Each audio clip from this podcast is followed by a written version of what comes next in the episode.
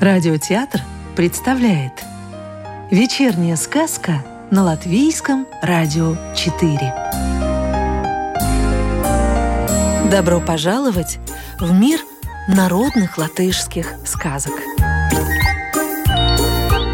Пять братьев У одной бедной вдовы было пятеро сыновей Четверых она рано отдала в люди, а дома оставила только младшего – Хоть хлеба у них и маловато, растет парень как на дрожжах.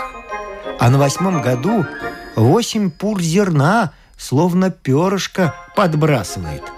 Пура – это мера зерна.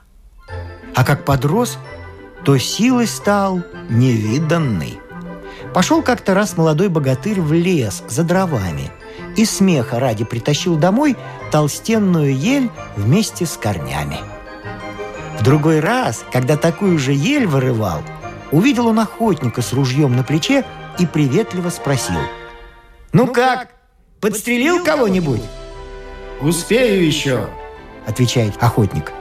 «Хочу нынче вечером за сто верст к одному дубу прогуляться. На суку того дуба сидит маленький комарик. Этому-то комарику хочу я левый глаз прострелить, и домой засветло вернуться. Услыхал это младший сын и пошел вместе со стрелком. Идут они, о том о сем говорят, и оказалось, что они братья. Так они неожиданной встрече обрадовались, что не заметили, как тридцать верст отмахали. Вдруг видят, идет человек, насвистывает – Шапка на бекрень сдвинута, того и гляди, свалится.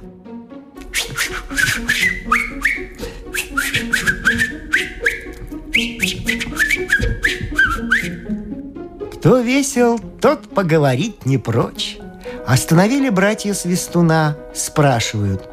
«Что это у тебя шапка на одном ухе висит?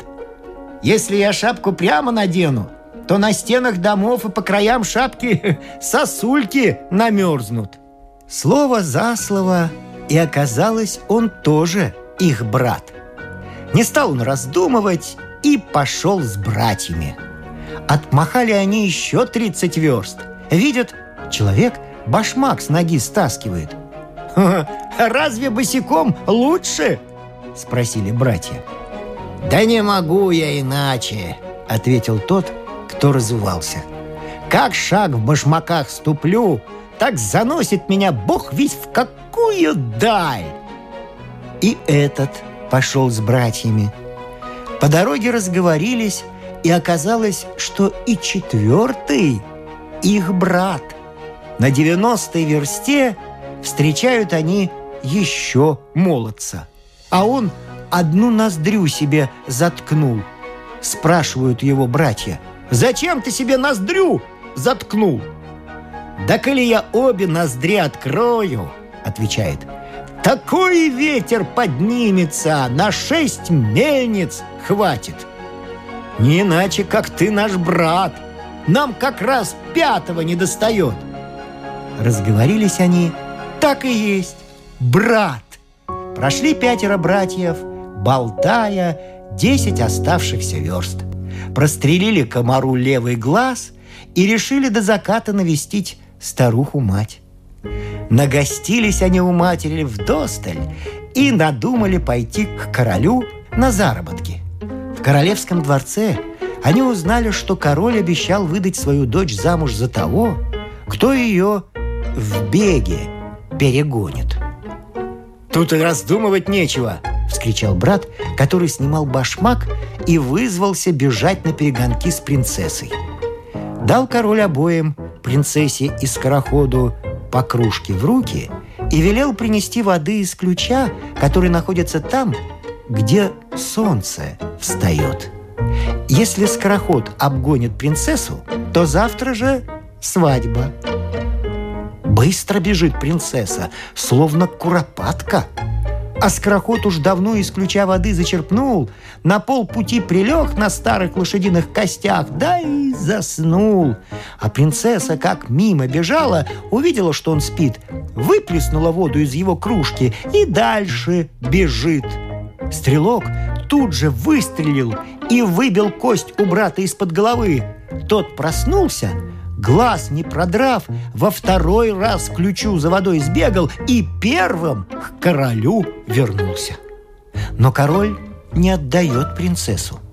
Торговался он, торговался и уговорил таки скорохода взять вместо принцессы мешок золота.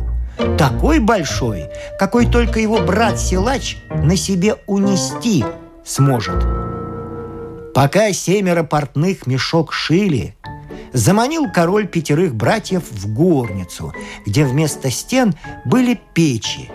И велел эти печи топить так, чтобы они до красна раскалились. Брат, что шапку на бекрень носил, только присвистнул.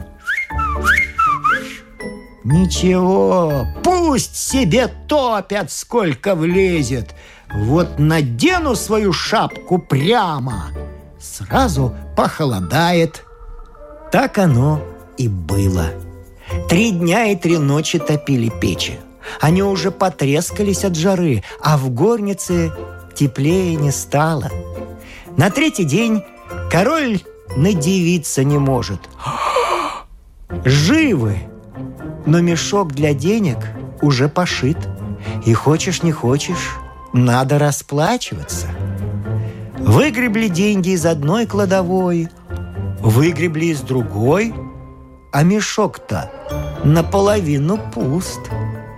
Все кладовые подчистую выгребли, и только тогда мешок наполнили. Вскинул силач огромный мешок себе на плечо, так легко, словно в нем мекина, и зашагал а скороход и остальные братья за ним идут. Пожалел король свои деньги. Кликнул он солдат и приказал им мешок отобрать.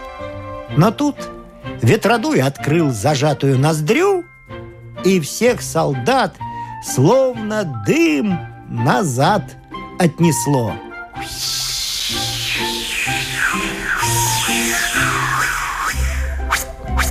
Только один солдат в корнях дерева запутался. Он и нынче там виден, если на вывернутые корни издали посмотреть. Сказку читал актер Рижского русского театра Вадим Гроссман. Доброго вечера и до завтра!